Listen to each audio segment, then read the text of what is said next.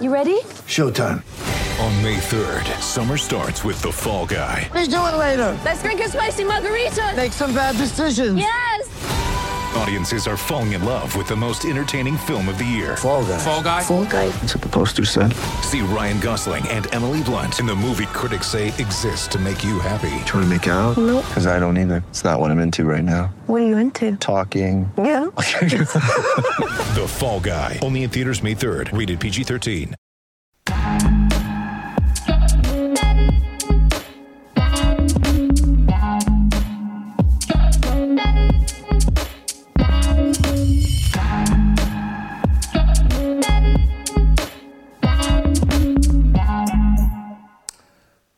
Happy day before Friday. Happy Thursday to you and yours, and welcome. Welcome to Fearless with Jason Whitlock. I am Jason Whitlock. I'm your host, and uh, I got a smoke show for you today. I, I got an awesome show. Uh, I've called in virtually all the Fearless soldiers. Uh, Delano Squires is going to be here, Shemeka Michelle, Royce White, uh, Uncle Jimmy, and uh, we've called in a special volunteer, Glenn Beck. Uh, Glenn Beck is one of the smartest people I know about the U.S. Constitution, and a lot of our discussion today is going to focus on the Constitution because uh, they're trying to overthrow the Constitution.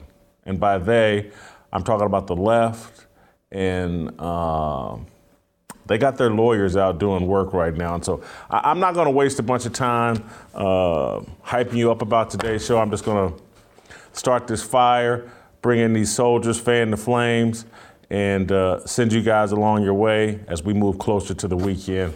Uh, comedian Jon Stewart is a member of the Dream Team, the high profile squad of pundits tasked with framing men who died 200 years ago with race crimes committed within the last 60 years. Stewart just might be the Johnnie Cochran of the new Dream Team. He is eloquent, clever, and passionate. He's adept at making people believe he believes the bullshit he utters.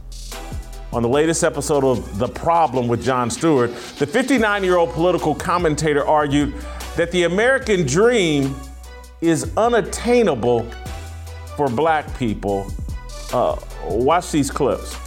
How crazy. The, the literal interpretation of the American dream is that is it doesn't matter where you were born or how you were born or who you are that in this country you can rise up and go beyond that and it turns out to be a fallacy but i wonder you know when we say oh in 2040 or 2050 when the demographics change and we won't know what will happen I feel like we know what will happen because it's it's what's happened from the very beginning. And I would say Yeah.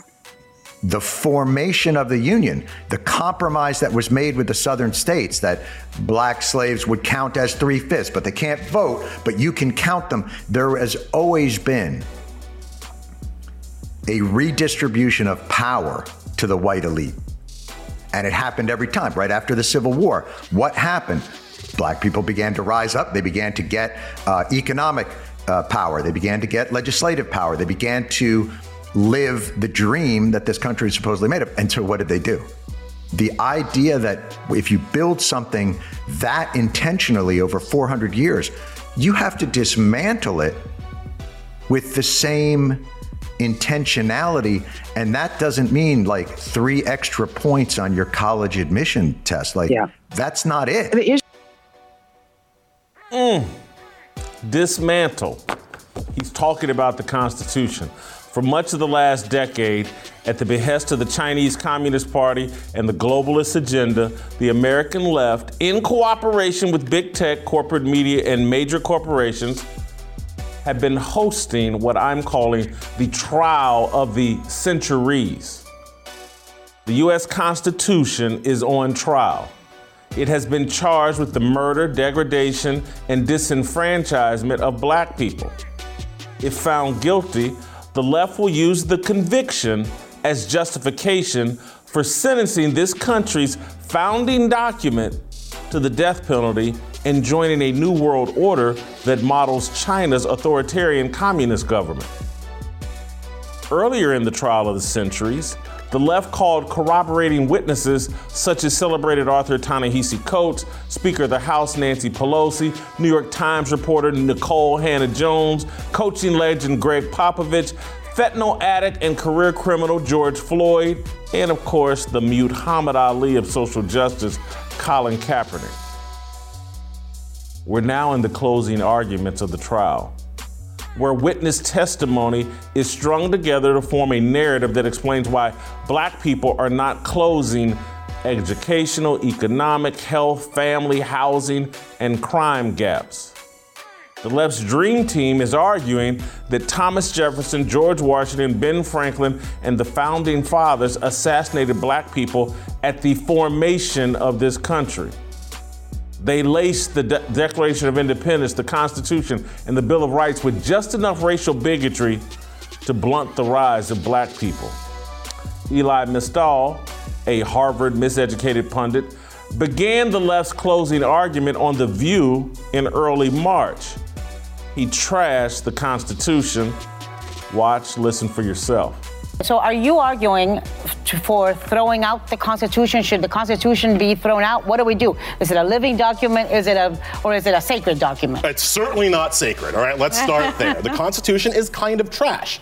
Now let's just again let's just talk as adults for a What second. did you say? It's what? It's kind of trash. Trash. It was it was written by slavers and colonists and white people who were willing to make deals with slavers and colonists. They didn't ask anybody who looked like me what they thought about the Constitution. Mm-hmm. They didn't say, "Oh, Jim, come over here. What do you think about this old Constitution?" Well, massa, I sure don't like how you sell my children.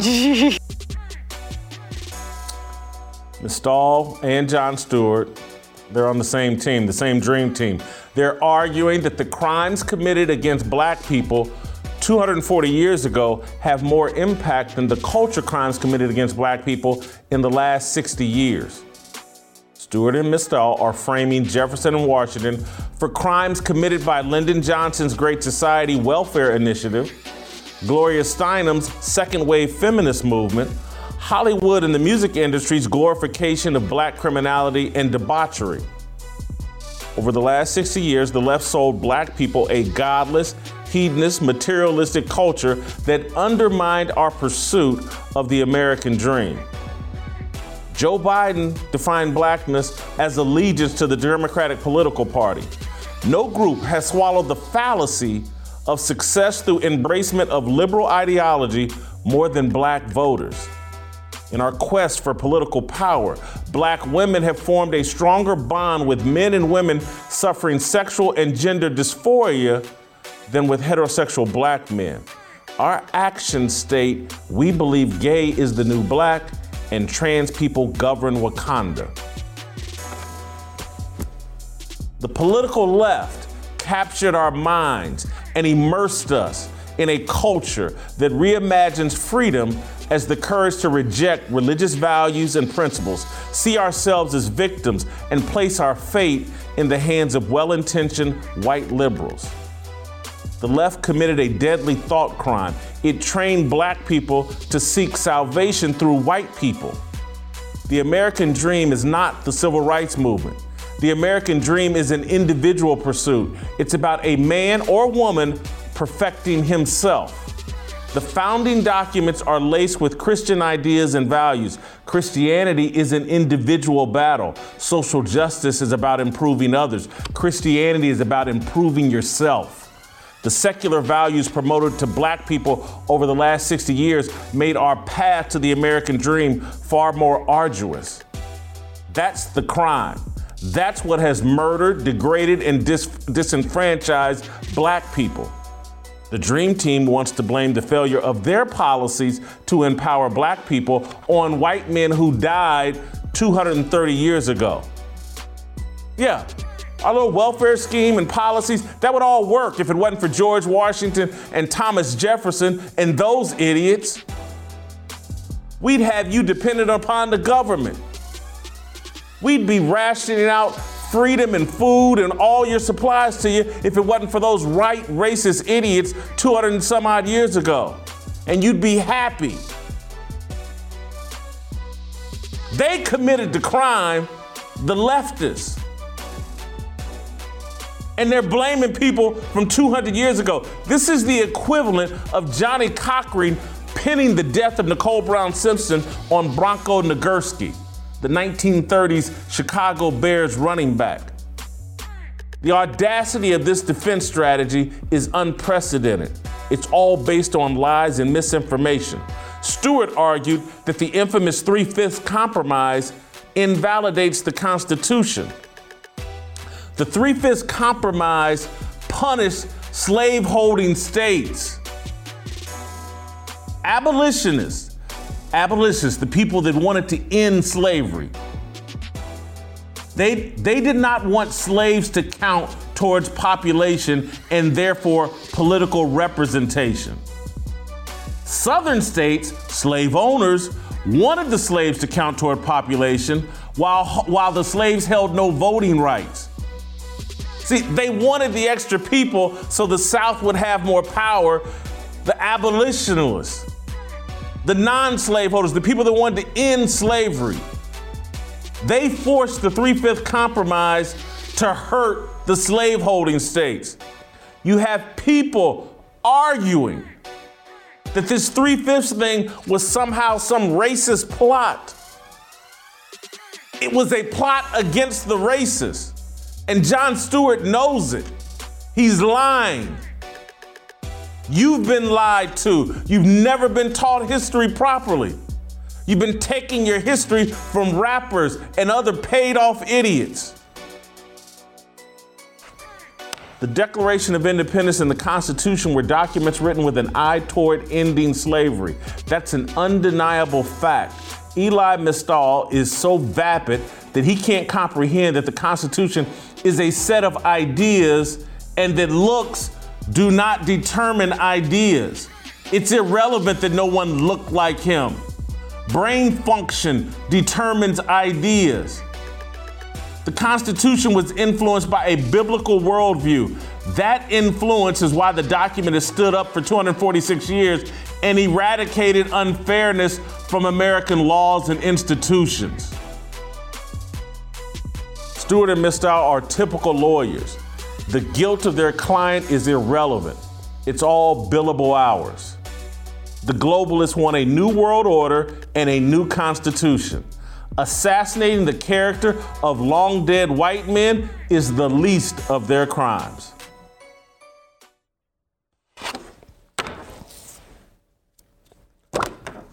Before I bring in Delano, I'm a, anybody that's watched this show probably already knows why. What Jon Stewart saying, arguing, American dream unattainable for black people. Anybody that watched this show knows why I find this offensive. He's taking a dump on me and mine. I can't do this. He can. He's a white Jew.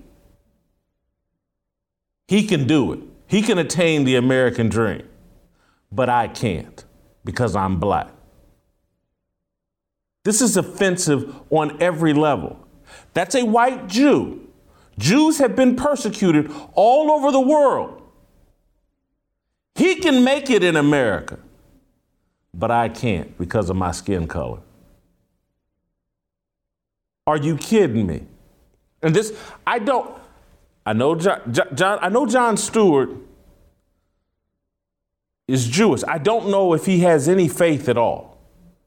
Based on his argument that he's making, I don't think he has any faith. When the man says, and I, want to quote uh, directly, give me a second here so I can call. the literal interpretation of the American dream is that is it it doesn't matter where you're born or how you were born or who you are, that in this country you can rise up and go beyond that. so what he just stated is a biblical principle. And I, am telling you why it's a biblical principle because he doesn't know it because he's thrown faith out the window, or maybe he doesn't believe in Jesus or whatever. But, but that principle is based on Jesus, born to an unwed mother in a manger somewhere. It doesn't matter.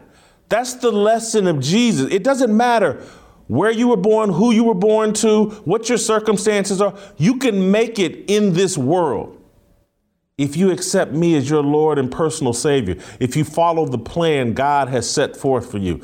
Those are the kind of ideas and concepts that founded this country, biblical principles. And so, trust what he's arguing is a secular, godless worldview. He's dressing up his satanic worldview very politely. They call it liberal ideology. And they want you to ingest a secular, godless worldview. And many of us have. And then you wonder why you don't get the results you want in this country? The whole thing is based on a biblical worldview, biblical ideas and principles. And then you reject those biblical worldview and principles and values and ways to conduct yourself. And then you get, oh, I don't like these results. I won't follow the obvious game plan that's been set out and put in a Bible and, and taught everywhere. I'm not going to follow it. I'm going to reject it and adopt all of these political values, left wing political values, completely devoid of any biblical worldview. And now, I ain't get the results. This country wasn't built for me. I'm an atheist. I'm a pagan. I'm satanic. I'm materialistic. I'm hedonistic. I don't I won't make any sacrifices. I just want to be drugged up and a victim my whole life. And damn it, this world's not fair to me. Blow up the Constitution and make it fair for, for those of us who don't believe in God, who are satanic, who don't want to make any sacrifices. Make it work for us. That's the prescription they gave us 60 years ago. And those of you that have followed it and swallowed it, blew up your family, disavowed the patriarchy in favor of the matriarchy, have a woman in charge of your entire life and worldview, dreaming about transitioning you don't like the results this world has given you? Blame yourself and the ideology and the ideology, the ideology, the, the ideas, the political values that you bought and believe and subscribe to. Don't blame the Constitution. This is offensive to me. Jon Stewart, again, I don't know his background, but he ain't walked a mile in my shoes. I came from nothing. My father didn't graduate high school. Briefly locked up for selling weed, joined the army and turned his life around. My mother was a factory worker. My parents divorced when I was five years old. Me, my brother, and my mother were living in a tiny apartment in the ghetto. Nobody saw me coming. Nobody expected anything from me but my mother, father, and grandmother, and brother, and, my, and eventually my stepsister, and stepmom, and stepbrother when my father remarried. It's the only people that expected something from me and demanded something from me. With me and my father in 1984 living in a 400 square foot, one bedroom apartment in the ghetto Jon Stewart sitting there with his little liberal white friends. Oh, them ain't gonna never be nothing. They can't do what I did. They can't attain the American dream. This is racism. White, liberal, Jewish racism. That's what that man is espousing. And pretending like he's defending me.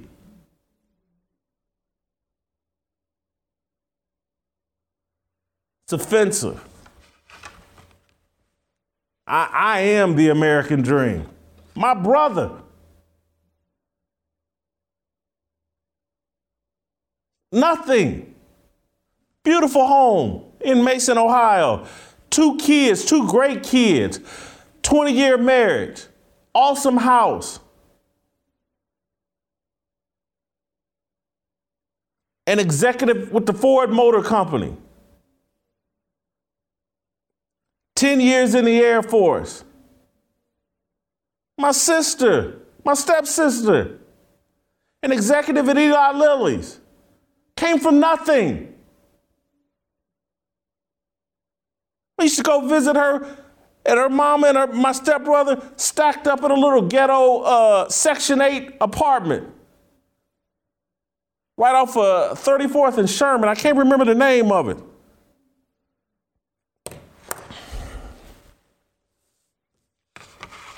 This is racism. That's all it is. And they can dress it up and oh my God, you know, I'm, I'm the good guy, Jon Stewart. It's them dudes 200 years ago. They screwed y'all up. Uh, Delano, I apologize for the cursing uh, and the emotion, but I, it, it, I don't even have a great question for you. I just want to is the American dream unattainable for us as black people? Absolutely not, Jason. Um, to be honest with you, I'm, I'm in a Mike Todd mood today. I'm, I'm going to try to be nice, but I've been agitated since this morning when I realized what our topic was. Um, one, one thing I want to point out, right, is that Jon Stewart had a conversation mate. Her name is Isabel Wilkerson, and they were actually talking about her new book, which I think is called Caste. Um, she's also the author of The Warmth of Other Suns, which talks about the Great Migration and how you know millions of black folks moved up out of the South in the 20th century to northern cities, so from Alabama and Tennessee to Chicago and Indianapolis and so on and so on and so forth. And what you see in their conversation is something you hit on, Jason. The Democratic Party has become a union between black feminism and white liberalism. That's why they get so upset when guys like us talk about the importance of marriage and the nuclear family because to them that's an act of political bigamy. The, neither of the neither group in that interracial relationship wants to let go and allow black men to take the place that we used to have. Now, in, in, in many respects, we black men are the one that opened the marriage, right? So we opened it a long time ago to because we were convinced by our mates that this is going to be better for us. And now what you see, particularly among you know, many black men on the left is they stand over there docile, neutered, having to parrot phrases that they don't really believe because they want to keep this this relationship going because it gives them just a, a little little bit of power. And listening, because I listened to their entire conversation, right? Uh, I'm not saying I think Isabel Wilkerson Isabel Wilkerson gets much of the history correct. Her problem is when she moves from was to is, right? She goes from a historical analysis to saying this is what the country is today. And Jon Stewart, obviously, he's, he's going to play it up because he's in the league of white knights. He's been doing this for a long time. Jason, I know you know when you talked about him on LeBron's show, The Shop, and and you know him putting a battery in the back of Draymond Green, talking about why the word owner is racist. So he is like many white liberals who has a ton of built up guilt that they that they need to, to get off their chest. But Isabel Wilkerson, even in her own biography, uh, undercuts her argument because the way caste systems work, like in India, you don't see untouchables on the TV screen. You don't see untouchables making millions of dollars a year, leading uh, uh, corporations and, and being VPs and big businesses. You don't see that. Isabel Wilkerson's father was a Tuskegee airman and an engineer, and she went to Howard. But like many black elites, whenever she has an opportunity to speak publicly, even if it's for 40 minutes or an hour, she will never tell black folk, hey, y'all, my argument is that this system and society is racist but I made it and I'm going to tell you how to make it too. Do these four things in this order, and you can build a life for yourself. They never do that. It's always about how bad the society is, how racist everything is, and, and she, in many respects, is no different than the leaders of BLM, Black Lives Matter, the, the three co-founders who used the death of black men to argue that the, that the country is simultaneously systemically racist, but willing to give trained Marxists millions of dollars to BLM, buy large mansions. And, and this is a function of the black elite. This is all that they do. This is all, this is their only play. They, they, they say that the country is devoid of resources, but when they come to a beggar seeking bread, they always withhold their hand. They'll never say, This is how I got some, and, and you can do the same thing. And Jason, I want to be crystal clear. I'm not talking, I'm not saying everybody has to be a millionaire, a millionaire, a superstar, an entertainer, or exceptional. I'm thinking when you talk about how offensive it is, I'm thinking not just about my parents and their own struggle, right? And, and, and, I, am going to get to, I, I want to deal with something very clearly be, in the way people sort of at times pit black immigrants between you know, black folk whose history stretches back since the beginning of the country. But I'm thinking about my father in law who came up sharecropping in r- rural Louisiana, right? And how he moved to Houston and built a life for himself, his wife, and his children. He, he, he did bush hogging on the side, clearing fields. He, he was a metal worker, building uh, uh, burglar bars and, and, and barbecue pits, and worked hard enough so that his offspring, his son could start his own business, and his daughter, my wife, could go on to college. Or my wife, um, her grandparents on a mater- maternal side, elementary school education, right? Her, her grandfather had a third grade education. And those folks worked hard enough and they, they kept their union together. Obviously, nothing is ever perfect. No relationship is ever perfect. If if if I as an individual am somewhere it ceases to be perfect. But they sent nine of their 13 kids to college during the Jim Crow era. And this story is not an exceptional story. This is how black folks were, were building from the point of emancipation all through the, throughout the 20th century. So to me, it, it really is sickening the way that these people are willing to trash the, the folks who came before them and act as if America in 2022 is the same as America in 1922. And I, I just want to say this last part about the immigrant experience. One of the things, and I think this is a mistake of both the black left and black right, what they try to do is is say, "Oh, America's not racist. There's opportunity. Look how well these immigrants do, whether they're from Nigeria or you know sub-Saharan Africa or the Caribbean."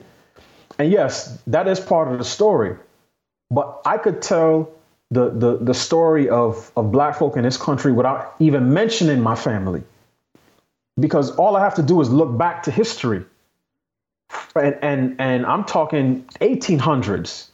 Black people were building, and early 1900s were building schools for themselves. Jason, Booker T. Washington wrote a book, Up from Slavery, where he detailed teaching folks who came out of the fields, right, teaching them by day at Tuskegee University, a university that the students help build by day and then teaching them vocational arts and, and lib- giving them a liberal arts education by night. This is in the history of Black America. Do immigrants add to that? Absolutely. And you know the left is lying because they are in favor of open borders and more black and brown people coming to this country. And if you really thought that the country was so racist that it kept black and brown people, so to speak, in a caste system, you would never tell them to come here. Because when you eat at a trash restaurant, you don't give it five stars until until your family, hey, you should go have your birthday party there.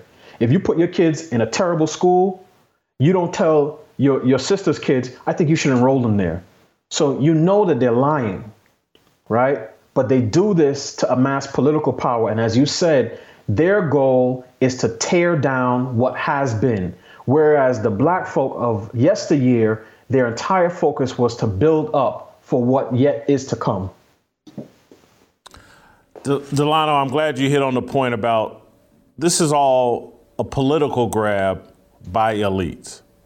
And and so Isabel Wilkerson, Jon Stewart, Joy Reid, you, you name them, any of the elites in this corporate media structure, uh, they're trying, they, they've bought into the Democratic Party and their ability to gain power through the Democratic Party.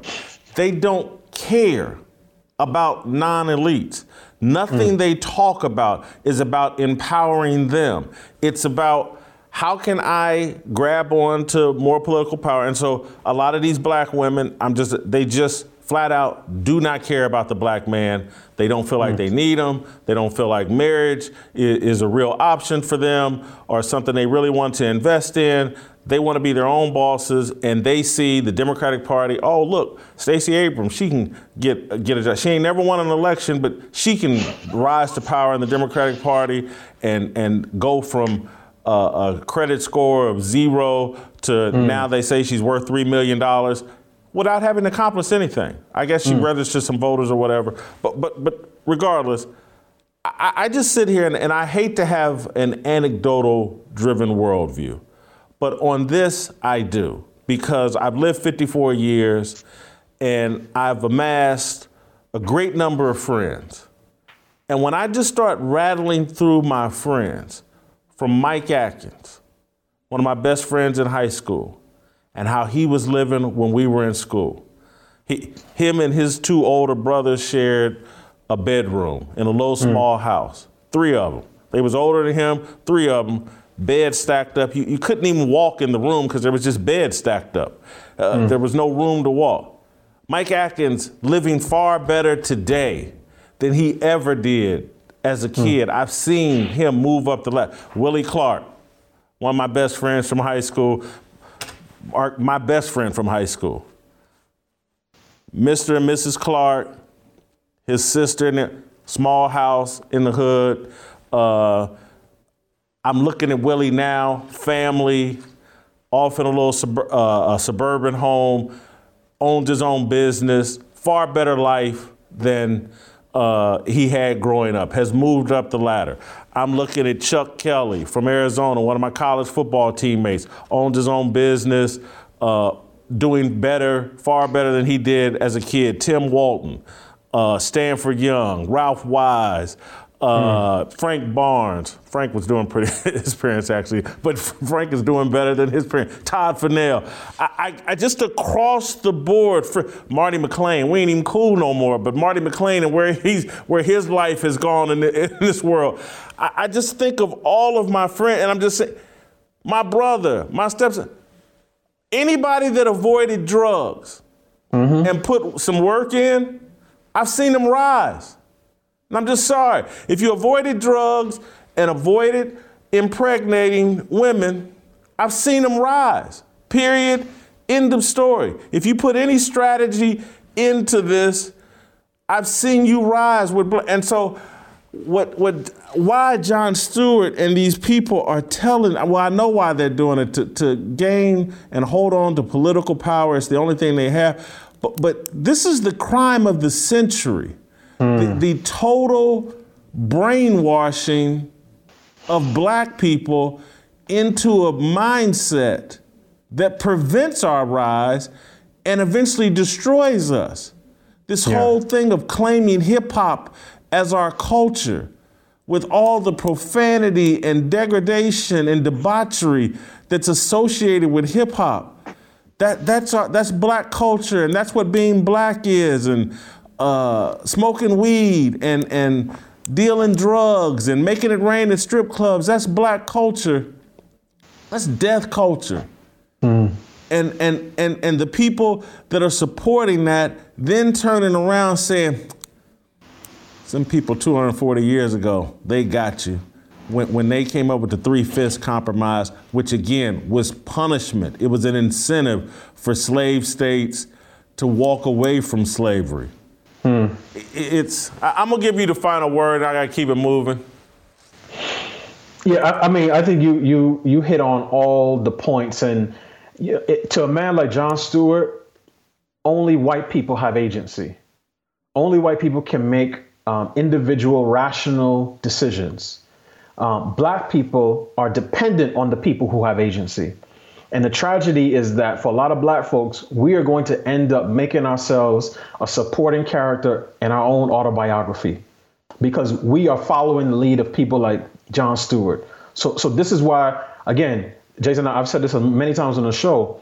When you when you hear the average black Democrat speak about the issues that are holding us back, it's systemic racism and uh, uh, an unequal distribution of resources. And those problems lead to the only two solutions better white people and bigger government. And that's just not going to do. So I don't know. I don't know how we get out of this, but at a certain point, we we have to stand up like Will Smith, right? I wasn't on last week when all the Will Smith stuff was going on, but we we need to close this marriage and eject the third partner because this this thruple menage a trois thing that we got going on since the mid '60s is not working. And anytime you hear black folk trash a black man who says, "Hey, uh, I'm advocating for the black family," I think black men should marry black women before before both parties have children. I think we should get rid of trash culture that degrades black women and promotes violence between black men and, and encourages black teenagers to be to be drunk and high and doped up on lean all day. That's the type of thing that I want to advocate for. And here, and here come here come the black liberals, the college educated ones. Oh man, you you those right wing talking points. You you serving white supremacy. This is this is a sickness. And again, I'm not sure how we how we get out of it politically speaking, but what we're doing now is going to destroy the black community if we don't find a way to turn it around. I'm gonna end it on this note, and I, I hate to say it, but it, it is how I authentically feel. It's mm. how I think. I wish that someone like Jon Stewart had the guts to consent to an interview with somebody like me. And, mm. and I, I, would dare this man to sit up and make the argument that the American dream is unattainable for black people, because I promise you, if he did, I would do what Will Smith did to Chris Rock. I'd slap the shit out of him and tell him to keep our names out of your mouth because you don't know what the hell you're talking about. Uh, thank mm. you, Delano. Thank you, Jason. uh, yeah, uh, good ranchers, and and I mean this authentically, guys. You, you, gotta. We're in a culture war. It's obvious. Th- these people are trying to overthrow our Constitution and a way of life that has served all of us. They're brainwashing people. They're lying to them. This is you know, I got a whole script here about Good Ranch, but you got to support these guys because they support us. They support what we believe in. And so, again, we all have to eat. We all have to nourish ourselves. We all love meat. Why not get it from people who support American farmers and ranchers, who source all of their meat right here through America? It's great stuff. I eat it myself. I feed it to my family. I've turned my friends onto it. But again, if you want to be a part of trying to push this country a healthy direction, you got to make decisions with your pocketbook as well. Can't just come and watch the show and lay, I like Jason, and oh, I watched Tucker Carlson, or oh, I do. You got to support. Th- these businesses have turned against us, and that's why you have to support good ranchers. You got to eat. They got great prices. You can lock it in and in, inflation proof your price of, of steaks and chicken and seafood, hamburgers. Great prices. Support a business that supports you and our way of thinking. Go to goodranchers.com slash fearless or punch in the promo code Fearless. Get yourself one of them nice little $30 discounts uh, by punching in the promo code Fearless or going to goodranchers.com slash fearless. Good Ranchers, American meat delivered. Be a good soldier. Support Good Ranchers. Uh, Royce White, next.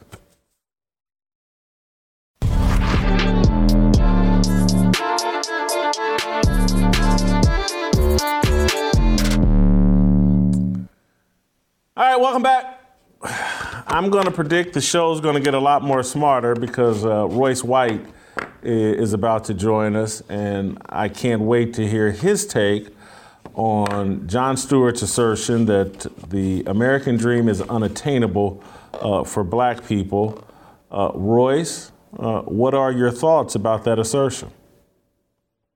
Well, thanks for having me back, man. I appreciate it. Um, you know, this is a fantastic example that we can use to teach. And so that's that's what I came into this, you know, this episode today thinking about is how to teach the audience. And so, you know, take the spiritual out of it for a second. Take the spiritual crisis and, and the abnegation of God and faith out of it for a moment. The two biggest political issues or ideas of our time are racism and globalism. And both ideas can be traced back as far as our historical record goes, right? You, you can talk about racism all the way back to Egypt, which is 5,000 years ago, or uh, uh, globalism, let's say, with the Roman Empire, even back as far as Alexander the Great and some other dynasties across the world. But relevant to American society today, they can both be traced back to slavery, the East India Trading Company, and the British Empire. Um, and the British Empire was stalled by the American Revolution. And it was picked back up or restarted after World War II with the post World War II uh, liberal democratic order. Um, and since then, racism has been used to justify globalism. And it's one of the it's one of the biggest socio-political scams running uh, today. And and what Jon Stewart so when Jon Stewart says that black people have been cut off from the American dream, he's telling the truth. It's an accurate statement. But what he fails to mention, and what most of the liberal uh, puppets or figures fail to mention about that circumstance, is that it's liberal policies that have been conspired on with the Re- Republican uh, uniparty that have cut black people off from the American dream by way of welfare, the welfare state, and abortion. Okay, and and so you know uh, it, it's it's funny for me to watch. You know, it, it's frustrating, but it's it's funny at times as well because um, you know the the liberal establishment has continued to push the idea that Republicans are the racists and and they are the the all uh, the all encompassing, all inclusive uh, uh, political party. Royce, they've done it as a political strategy to, because again, one of the great tactics is hey, white guy, if you don't want to be accused of being a racist, be a Democrat, be a liberal. And you can avoid anyone ever calling you racist because we've created this brand that, you know, is racism proof. It's kryptonite for any allegations of race, no matter how racist we are. Uh, and so it, it's a great strategy. I, I, I love your explanation of how it's partnered with globalism. Could you elaborate that on that just a little bit more? How they work hand in hand in getting people to buy into, hey, you know, we need a country without borders, and we just got to partner up with all everybody around the country because America's so racist. It's going to take the whole world uh, to protect you seems to be the argument.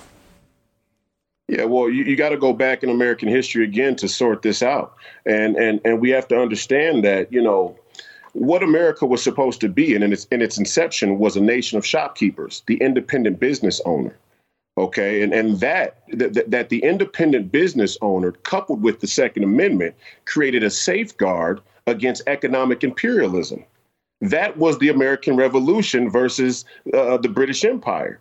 And so what, what happened post World War II is the entire Anglosphere came back together in response to Hitler and the Axis powers and said, now we have a perfect opportunity to use racism and the, the, the unequal distribution of power and resources to justify bringing everybody together under a giant global welfare state. And so their, their, their resolution to the inequality that came by their own hand is not to say we're going to give everybody equal access to the game.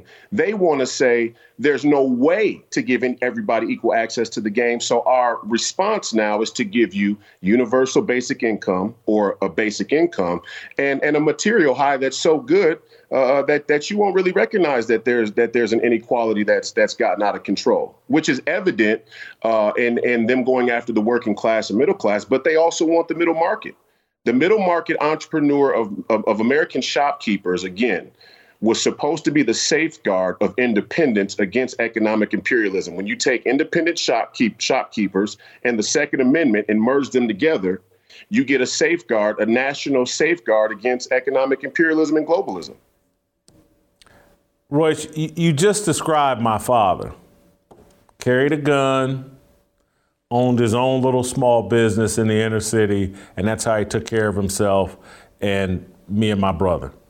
And uh, I, I, I, you like explain my worldview. Some sometimes I listen to you talk, and I'm like, well, that's why I feel that way, or that's why. And and so when you start talking about, because I think about all the time of how Walmart and all these global corporations have run all the mom and shop and independent shop owners out of business. And so, and now that's why all these global corporations have so much influence, unchecked influence, and and and it's they get to decide what laws should govern the people. The people don't get to decide, and and it's just like the whole system that allowed my father to come up from real bigotry and establish his American dream, home ownership a business that took care of him and allowed him to provide for me and my brother. Uh, that system is being eviscerated, and everybody is being told that the government can ration out some money, some stimulus money to you, a cell phone to you here and there, some food stamps or EBT card here and there, and, and that's going to create happiness and freedom or again, I, I, don't even think they think it's going to create freedom. That they're actually telling us you don't need freedom. Freedom's overrated. Uh, and and there and so why? And again, I didn't. I'm just. I listened to Trump's inauguration speech, and because I had not taken him very seriously until I heard his inauguration speech, and I go, this dude sitting here talking about my mother and factory workers and and working class people and and block and it's just like hold on. I got to take a whole different look at this because i'm being lied to and and he's now starting and again it will never matter how much money i make or, or whatever i'm never going to disavow or run away from the people that came to my father's bar. They were factory workers mailmen uh, laborers uh, and and my mother was a 30 year factory. I'm never going to uh, become an elite or, or, adopt an elitist mentality. I don't care how much. I'm always going to be the factory worker, the guy that went to the bowling alley on Wednesdays in a bowling league. That's going to be me forever because those people deserve what my parents experienced, pushing me and my brother farther along in life, and then me and my brother turning around and making life easy on my mother and father in their golden years. That's the American dream, and that's why I'm so offended uh, by, by Jon Stewart because I'm living it. My mother is living her best life, her last 20, 25 years on this for the, because of the sacrifices she made for me and my brother. It, it's it's Anyway, I, am just going to throw the ball back to you without a without yeah. a great follow up question. No, that that I, I, agree with you. So, and and here we see how racism and globalism and the class, right, classism as a ping pong in between the two are used in two directions, right? And, and where you're saying there are plenty of black people that have been able to recognize or realize the American dream, um, my take is is in the reverse direction to say that the establishment has used black people and the and the the, the, stonewalling of the American dream systematically to now blow it out to all races, right? And, and so, what the American dream really is at bottom is the understanding that a Judeo Christian value structure puts a premium on independence, Okay, and that in that independence, economically, you could go from being nothing uh, and, and, move yourself up the social ladder of, in terms of uh, economics. Um, if you take away the oligarchy and the monarchies of, of the old uh, Anglo Anglo-Saxon world, and uh, you know that that was working here in America. Um, and you know what what makes it so corrupt to me from Jon Stewart is it's like right when black people are at the precipice of being able to access the American dream that they were traditionally kept out of at certain points of America, now they want to go to a global citizenship. You know, just as black people are starting to to to identify um, the, the institutions and and policies that have systematically kept them from accessing the American dream at a certain clip. Now we want to go to a global citizenship. Um, I mean, black people and, and the American people should be offended when when Jon Stewart does that. Now, the question, you know, I think Jon Stewart's a, a, a brilliant guy. Uh, I, I, tend to think that he's pretty entertaining. He had a an incredible career. He has been indoctrinated and, and completely aligned himself with this liberal ideology. And I'm not sure if he sees this perspective or not. Uh, but I will say that if he doesn't, this is an example of how that liberal ideology uh, just kind of brings people into the fold w- without without a, a, deep understanding of the history. Let, I, we'll end here because I, th- I think we both said this, but I, I'm just going. I want you to elaborate or clarify or restate once again. They are framing people that died 200 some odd years ago for the policies they instituted 60 years ago that have black people in a culture, immersed in a culture that doesn't lead to success in America. And so when, when you know the, the Constitution and these founding documents are laced with Christian principles and values, and we have been talked into over the last 60 years of throwing off all of our Christian values and taking on secular values of instant gratification, sexual pleasure, uh, destruction of family, and and so it, it it really is. I mean, they're a brilliant defense team that has framed someone else for a murder they committed. Absolutely. Um, you know, that they've created a time capsule, and the time capsule has put black people and, and the working class by and large uh, back in the days of slavery and completely uh, kept us in the dark about the, the post World War II uh, liberal democratic order policies that were put in place to, to systematically attack the American citizenship and the working class and use black people and, and, and slavery as a stopgap and as a, as a marketing tool. Thank you, Royce. Uh, we're going to move on. Glenn Beck's going to uh, jump on the show with us. Uh, we'll be back with the uh, great Glenn Beck.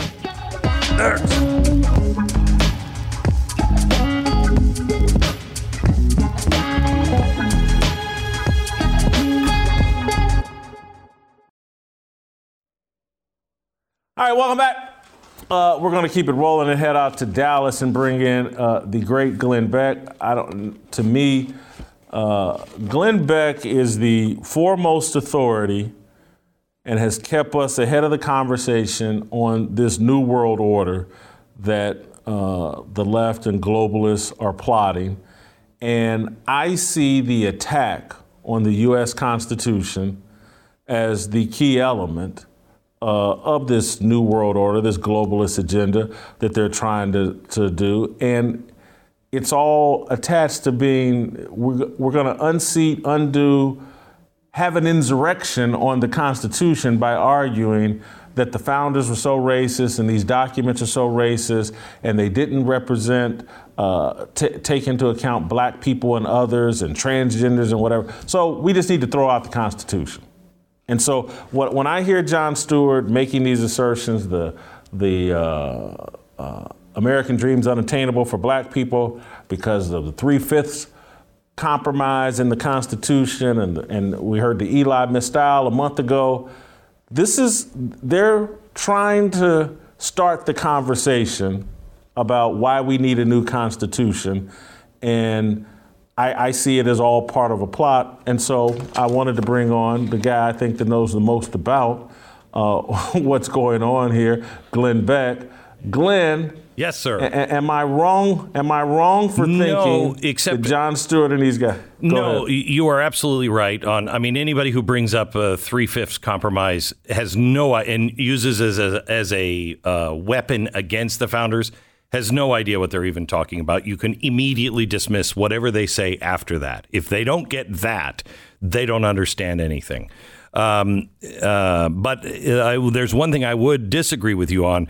Um, that you see that the the attack uh, for this new world order is on the Constitution.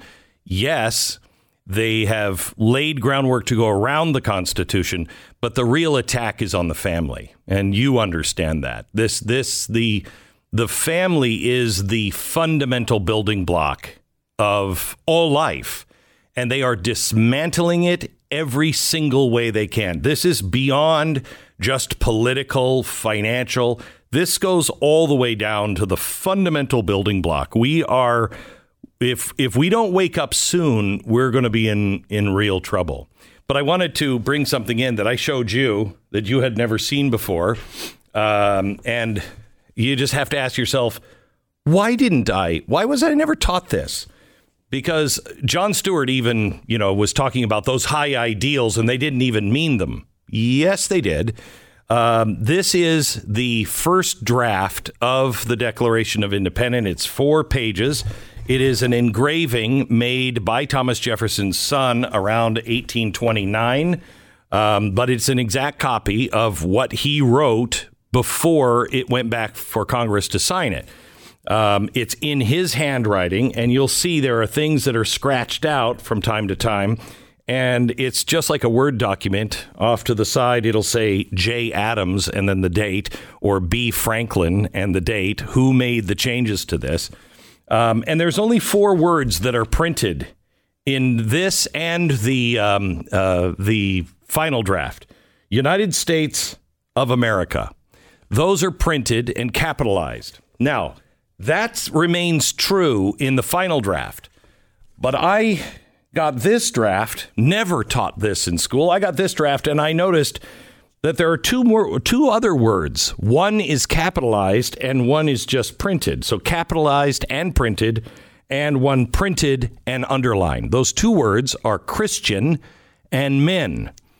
Now, let me let me tell you what nobody has been taught in school that everyone needs to understand. The Declaration of Independence is a, a, list of here's who we're going to be. You don't know us. We find these things to be self evident. We're going to set up a government that believes these things, and we're going to break up with you. And here's why. That's called the usurpation part. The here's why we're breaking up with you. And they're generally all about one line. And it goes on for page and a half, one line, two lines of all the things the king has done. The last usurpation is half a page. Now, I want to read it to you.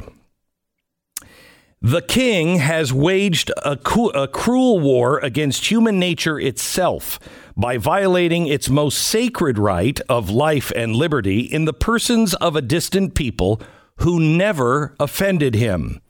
He captivates and carries them into slavery in another hemisphere or to incur miserable death in their transportation.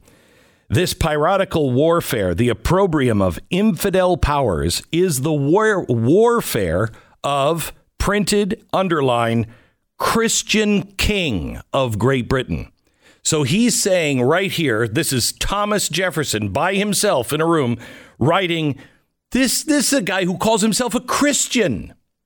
The Christian king of Great Britain and he is determined to open a market where capitalized men shall be bought and sold.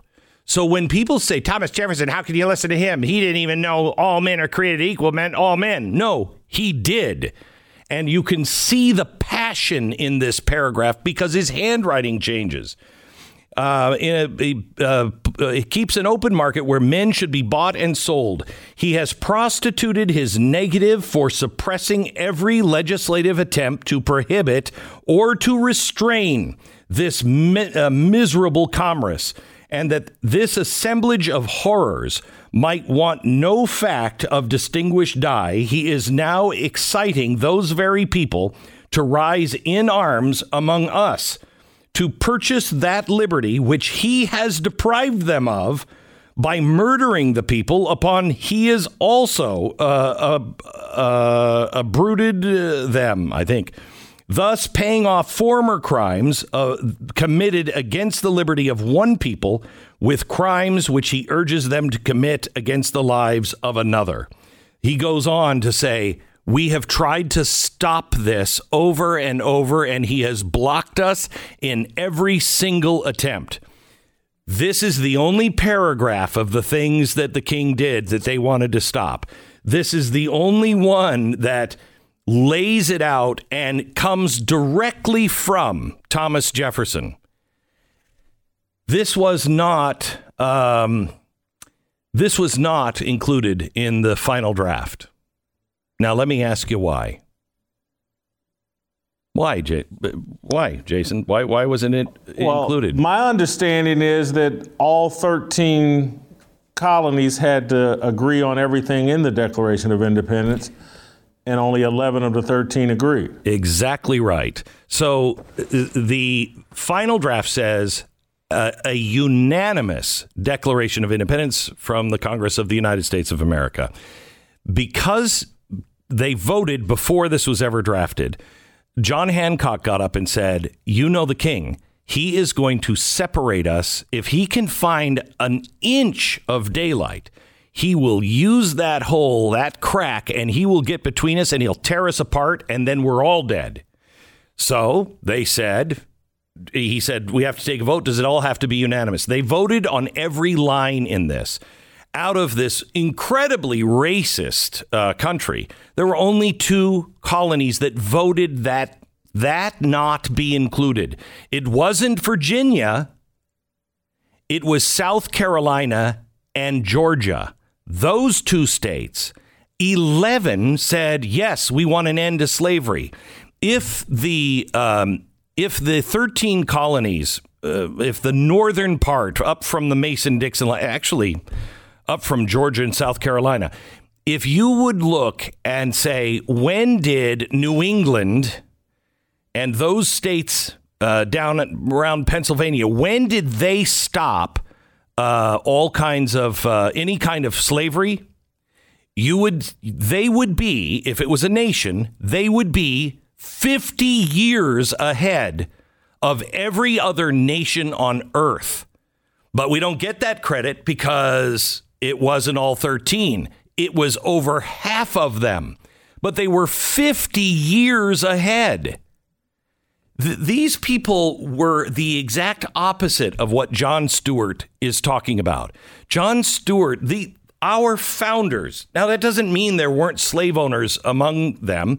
Thomas Jefferson was. Thomas Jefferson tried over and over to change the law.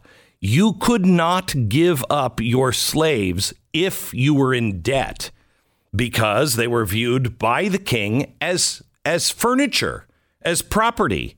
And he could not get that law to be changed because there were people in Virginia that did want it, but he didn't want it. Our founders didn't want it. George Washington didn't want it. Benjamin Franklin certainly didn't want it. And he tried his whole life. He died in debt. So, just like the house, you have to take and pay off all of your debts after your death, and they're sold to other people. That's what happened with Thomas Jefferson. He was against it. Against it. He inherited Well- his slaves, by the way.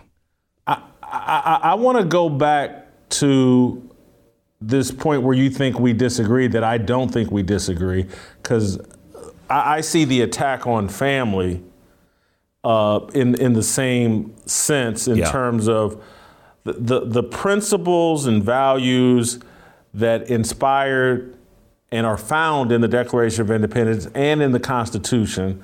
it, it's a biblical worldview. I'm not saying that everything in there is biblical, but the ideas and concepts come from a biblical worldview. It, it, and the Constitution is written almost directly from the Bible. I, I could show you sometime. I'd love to show you the, the, the phrases, but all of the concepts in the Constitution are biblical. Doesn't mean you have to believe so, in the Bible.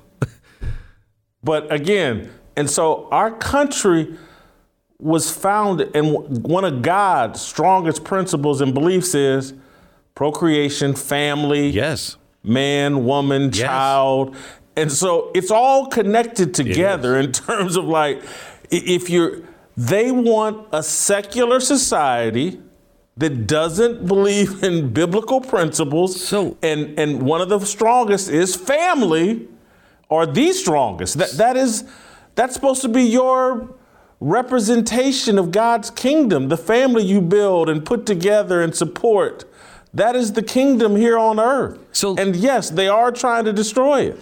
So let me ask you this, and and you know, I, I get slammed for saying this, but I, I think you understand this.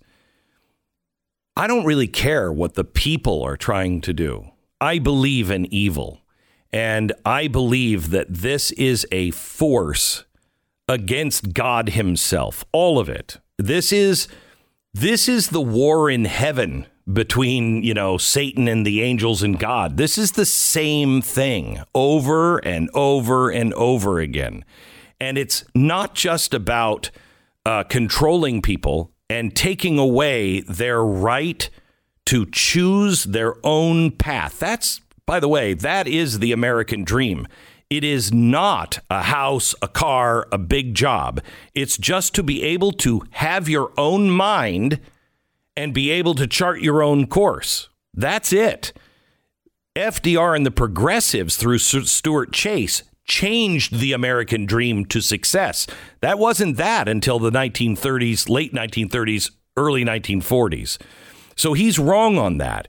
And every time someone tries to take away your options, and I'm not talking about murder. I'm talking about options that the nature's God and uh, and nature itself uh, have spelled out.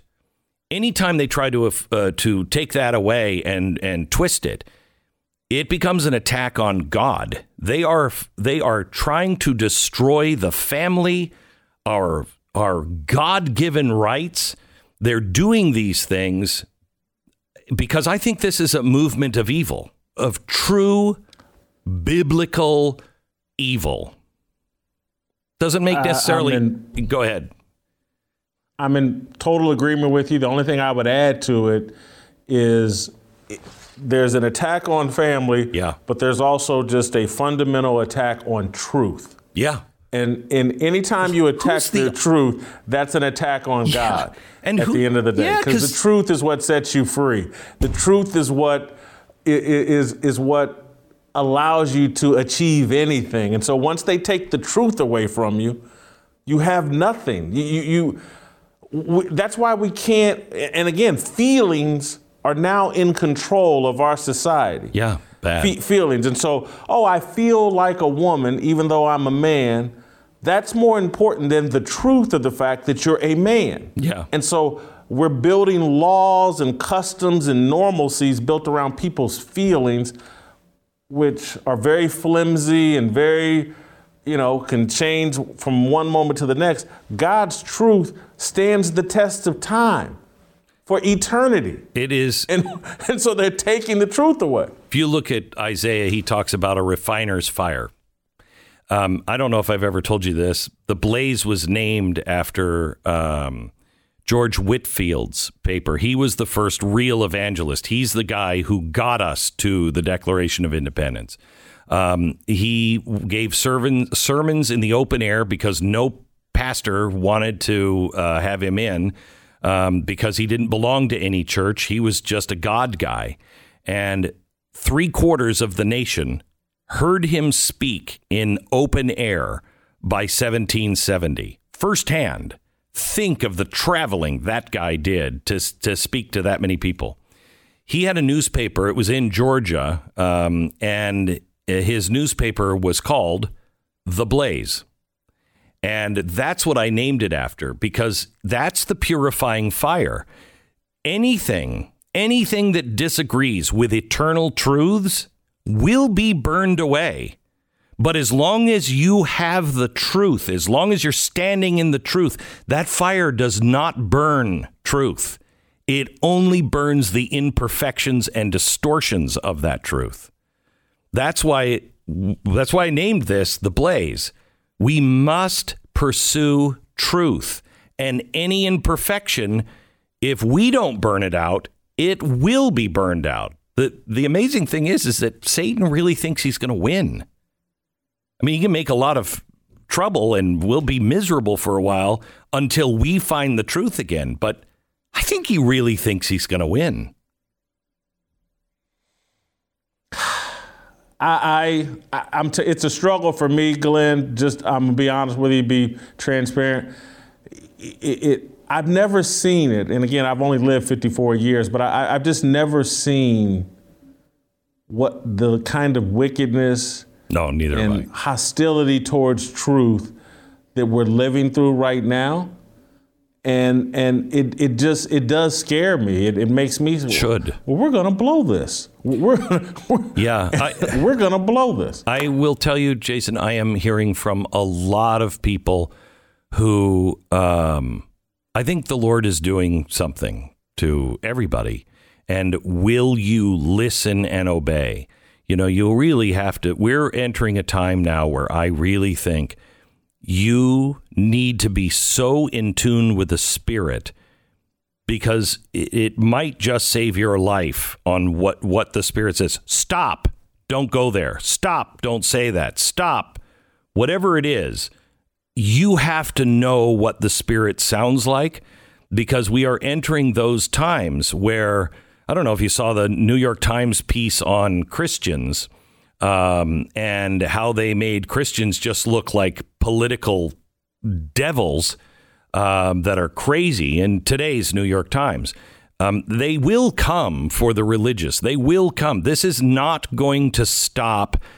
You can't stop this system now um, easily, easily, uh, because they won't do it. They, if I can't have it, no one will. I think is kind of their their place. But I think God is um, planting in the hearts of people things that they are to do, and they may not even understand them yet, but they need to do it and they need to stand in place. God is um, all peaceful things, but God is putting people into place. I, I, I believe. The question is whether we'll listen to Him. Will we listen? Well. Well, Glenn, I hope people uh, listen to us today, and I appreciate you taking the time. I know you're very busy. No, but please. On, when, when anything when we're for talking you about the Constitution, yeah, Yeah. I don't know anybody that knows more about this than you, and I appreciate you. You've shared those documents with me in person. I'm glad you shared them with our audience. Uh, thank you so much. Thank you. Appreciate it. God bless. All right. God bless you as well. Uh, we're going to go to the Shemeka Show. Shemeka Michelle, probably the only person I know that can follow Glenn Beck's act and do a great job. Shemeka, next. Are our religion, no regrets and our decisions. We all wanna go to heaven with freedom. It's my obligation, no hate, discrimination, raising up your hands for freedom.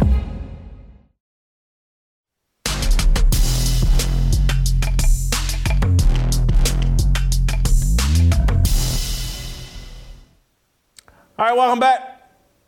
Uh, time for Shemeka Michelle uh, to join us. Uh, Shemeka, uh, we've been talking all day about Jon Stewart and the American dream. Is it is it unattainable for Black people? You agree with Jon Stewart? I definitely don't agree with Jon Stewart. And I wish that white people who desire to kiss black ass, I wish they would actually think about what they say before they open their mouth. This is especially offensive to me for three reasons, Jason. One, as a product of rape, born to a 15 year old girl two, as someone who was raised in the church with biblical values, and three, as an American citizen. What he said is offensive for these three reasons. When I think about my childhood and what I was taught, I was never given an excuse to be less than. I understood that I had to work hard, but it never felt like a burden. It never felt like something that was said to me because I was oppressed. Like, who wants to be mediocre? I call you some days after the show, Jason, to get your feedback, not because I'm black, not because I feel like because I'm black, I'm stupid and I can't do it. I call you because I know that with guidance and direction, I can set the game on fire. Like I believe that I have everything that I need to be the best that I can be. So for Jon Stewart to say that I can't do this because I'm black, it's foolishness to me. When I think about the way that I was raised in church, you know, what to say I can do all things through Christ who strengthens me, Jon Stewart is saying, mm, well, actually, you can't because you're black. If I say, if God be for me, who can be against me? Jon Stewart is saying, Whitey, the white man has his foot on your neck. You can't do it. I know God said you can, but you really can't. If I say my gifts will make room for me and bring me before great men, Jon Stewart is saying your skin color outweighs what God has endowed you with. I have an issue with that. And so it bothers me that somebody would say these things against how I was raised with biblical principles and with my mother telling me that I can do anything that I put my mind to. And as an American citizen, it bothers me because I have had generations to come before me that fought to get me to where I am today. There is no reason that I should ever feel oppressed. And and I liken that to when I go to someone's house, uh, Jason, I, I don't relax. You know, if I sit on the couch, I sit on the edge of my seat. I may look to the left and to the right just in case they have roaches. I don't really get comfortable. But when I'm in my own house, I sit back on the couch. Sometimes I even put my my feet up on the coffee table because I'm at home. That's how I feel in America. And I feel like generations before me fought so that I could feel like I'm at home. Like I can feel like this is my land, this is my country. And I feel like they don't want us to feel comfortable. They don't want us to feel like we're at home. They want us to feel that this is not really where we belong. And I, Royce has said this before, and you all talk about this all the time. It'll be easier to usher in global globalism if we don't value our nationalism. If we don't think this is our country, then we'll easily say, let's get rid of the Constitution. Let's get rid of everything that says that I have rights right here in this land and, and go to, to, you know, what they want us to do and be one with China and be one with all these other countries that we can't trust. I'm not doing that. This is my home and this is my land. So, as an American citizen, it bothers me that he wants to say Black people don't have the right to the American dream or it's unobtainable. That's a lie from the pit of hell, and I am not buying it. Shemeka, uh, you can't, nor I or anybody uh, that's been on the show today, top what you just said. So I'm gonna let you go. that was awesome. that was uh, this is uh, and thank you. This is a child, a woman born of rape to a 15 year old. And again, this is what I, I say about everything that he said is secular. It's godless. It, it, it's and this country was founded on biblical values and principles. And, and it was looking out for. It was not perfect at its inception, at its formation. But as Roy said previously, not today, but previously, the Constitution is a self perfecting document. It has gotten better and better and better over time. It has eradicated unfairness and made way for people like Shemeka to come from nowhere and to be able to find some freedom, some comfort, some happiness, some self sufficiency here in America. And just as she just demonstrated here, and she done watched Delano, Royce White, Glenn Beck, me, a bunch of men come in and say a bunch of really strong and compelling stuff. And she came in in four minutes and topped us all. Uncle Jimmy, next.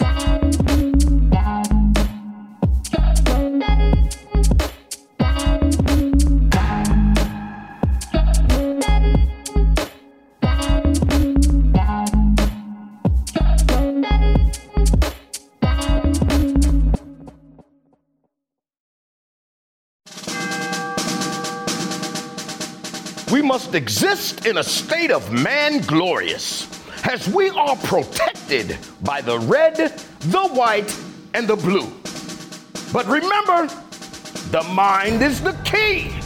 The fearless soldier pledges to place God first and foremost in his everyday endeavors of life.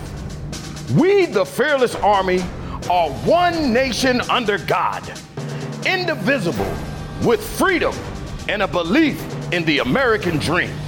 The men bold enough to join our movement comprise what we like to call the New Dream Team.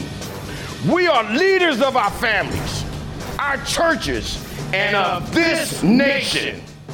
We reject the seeds of division that are planted by corporate media misinformation.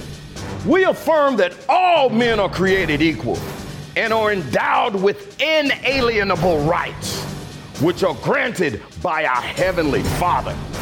We are bound by honor to accept God's challenge, to take the flag and lead, to cherish, to protect, and to nurture the life of our unborn seed. I am a fearless soldier, so shed no tears for me. I am not a victim. I am the man that God made me to be. Amen.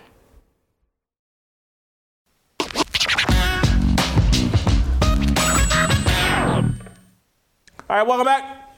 Time for my uh, favorite segment, second favorite segment uh, of the show. Jim, uh, we've had a fantastic show. Uh, Delano, Royce, Glenn Beck, Shemeka, uh, my fire starter. Uh, anything stand out to you? honest to goodness, first of all, I normally come out and give you a hard time, but this was an amazing show. The, the, this show was possibly, in my personal opinion, one of the best shows that you've done in a long time because it, I mean, because honestly, yes, Shemeka tore down the house. Hey man, Glenn Beck is the man.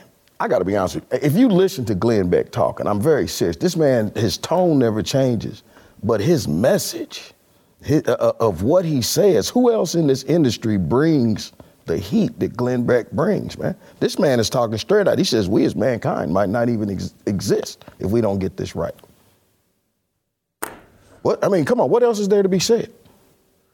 Do you have your thoughts? Again, I, the Jon Stewart, uh, Uncle Jimmy, can can you, ach- First can of you all, achieve your the man said American that the American dream is unattainable for black people. Yeah. Jason, is this how bad we've come as black people? We as black people, we in such bad shape that, I mean, because th- th- them was my leaders growing up, but we in such bad shape that just a white person just, I'm gonna speak for the black, for the black folks. I'm gonna tell them what they need. we, we in such bad shape that, you know, just any random white person can pick up the mantle and run for us, right? Well, we've certainly allowed that with black leaders as well. So why not? They just sit around like, "Re- Al Sharpton is y'all's leader. Hell, I'm more qualified. Let me do it. Jason, he said that the American dream is unattainable. Yeah. For black America. Now he now he said this. Now do you know what the definition of unattainable means? I looked it up. I looked it up. Unattainable means not able to be reached or achieved. Mm, like my goal of getting under 300 pounds. It's achievable. it is. It's achievable. I mean, but but see, Jason, that's the problem, man. That- and and you said it, and I hate to go back. Roy said it. We live in a society that we think that you calling me a N-I-G-G hard E-R is gonna damage me more than you telling me that the American dream is inobtainable for me because of my skin color. Now, now, which one of those is really gonna do me more harm? Well, I- think someone could argue that him by telling you, by him telling you that the American dream is unattainable, he's basically calling you the N word. That's just another, that's a repackaged way of saying you're an N word. But isn't he also isn't he also saying that the American dream is only for white Americans? And a lot of people are buying into that. Okay, but let me ask you this: Then why did he? Why is his name Jon Stewart and not John Leibowitz? Why did he drop the Leibowitz from his name if he wanted, you know? Jon Stewart's name used to be Leibowitz. Hell, his daddy's name is Leibowitz. Are you sure? I'm about to look that up. well, I'm just asking, bro. oh yeah, John Stewart Leibowitz. I'm just saying. So why did he drop the Leibowitz? Yeah. The steward was actually S T U A R T, and then Leibowitz. So he, he's he's running from his Jewish heritage, I guess. There you go. But but he still managed to obtain and go through the struggles of the American dream and make it. Okay. See, Jason, look, man, I'm gonna be honest with you, and I heard you, man, and you were talking about if we listened to what people told us, we would be right where they want us to be. You know, hey man, the, the, probably the most He get it into existence is basically he's. he's what, what does the Bible tell you? What does the Bible tell you? The power of the tongue. Yes. We keep on speaking our demise. You know, man, the most man, the mo- my most favorite person in the world is my father-in-law, Minor Gatson. He- That's the man that taught me everything. That that's that's my ex-wife's husband. I mean, father taught me everything. Fifth grade education. This man taught me how to. th- th- this man had a fifth grade education. He had a fifth grade education because of all of the uh, 11 kids. He was the one that had to stay home and work the fields. But you know what? This man owned three houses, a camper, a boat, sent three kids to school, and had a fifth grade education. And could walk and measure a house without using a tape measure and figure up them numbers in his head like that. Okay? So I've seen, I've heard the American dream. Jason, I was born in Argentine, Kansas. You ever heard of Argentine, Kansas? No. Like Shemeka. Shemeka says, my, my, my mother, I was born to my mother 16 years old. You hear, you've heard me say, people laugh. I said, man, when I was in third grade, I went to school, came home, and my mama moved. You heard me tell that joke, man. Hey, man, if I listened to, man, if I listened to what my family told me to do, I wouldn't be here. Let alone listening to what some white folks told me to do. But you know what I did, Jason? And the reason I'm here, and I'm, th- this is what upsets me about Jon Stewart and what he says, because, and you touched it, you said, I don't know what the religion. Hey, you know what, John? You know why you think that it's unattainable? Because you don't know this man by the name of Jesus. You understand? You don't know what happens when, if you believe in God and you try to walk in the light and you try to do a little bit of right, you don't know what God can do for you. See, this is what we need. Okay, and this is why I'm here. This is why I'm saying what I'm saying. Because, you know, I, I'm a product. I, I'm a product of His goodness, of His grace, and His mercy. Not because of no man. I'm not because of my skin color. I'm here and I've achieved what I've done because of the goodness and grace of God and nobody else. And if you don't know that, John, you might want to meet him. All right, I'm sorry. I didn't mean to go there. I'm sorry. I'm sorry. Uh, we can go to our approval rating because I can't top that. I'm not going to try. Uh, job performance, uh, you know, he's a comedian. He's, I guess he's still funny. I'm to give him a 20 in job performance. I used to like him, honestly. I mean, remember, he was Bill Maher before he was Bill Maher. okay? Hey, man, but let's keep this in mind, man. Uh, uh, uh, you know, this dude's been doing this show since September. And this is the eighth episode, and this is the only one that's done made some noise, so he might be falling off a little bit. Come on, let's go. You gave him a 19. 19, I'm sorry. Uh, uh, character, I find him low in character. Uh, and I did, I used to like The Daily Show and, and thought, you know, he spoke some truth. Uh, but I'll give him a nine in character. I give him 18 because he don't. He, I I don't know about his character, but you do know that he's the executive producer of the Stephen Colbert character. Okay, Stephen Yeah. Colbert started on his show. That's right. Yeah. You know, I mean, so I'm kind of hoping that I transform like Stephen Colbert. Okay, go ahead. Go ahead. Authenticity. I find him inauthentic. I wish I had known about his name change. I would have dropped him even more in authenticity, but I gave him an eight, uh, which, you know, knowing his name change, I probably would have given him a four in authenticity. But go. And for those very reasons, I gave him a nine, okay? Because he, he, he talks about him coming up and him being the victim of anti Semitic bullying, okay? So honestly, man. And I, I don't know. How, let me ask you a question. How happy do you think people are at Jon Stewart for actually talking about this? You don't think there's people like, don't tell them that. Shh. Don't let them know. Now he's been instructed to say that. This is an orchestrated uh, game plan. It factor. You know, he's an icon of the left. People love him. I gave him an 18 in it factor. He just don't do it for me. He used to. I'm gonna give him a 10. I'm gonna be honest with you, Jason. He's starting to sound like you. Old and out of touch.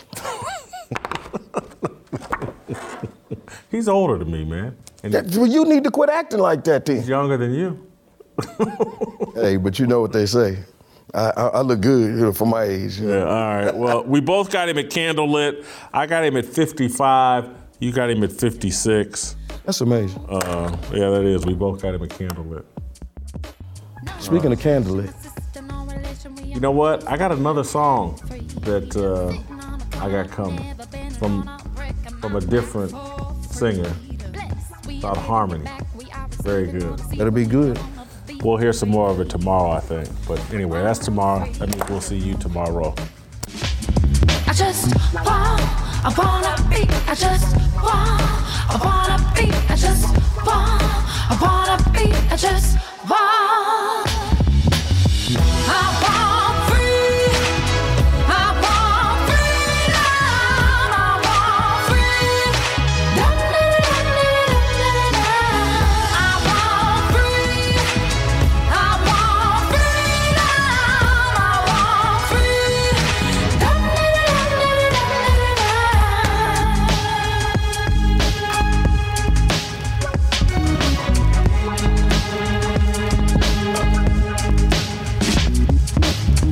for the right sign, looking like it's my time, feeling all kinds of free.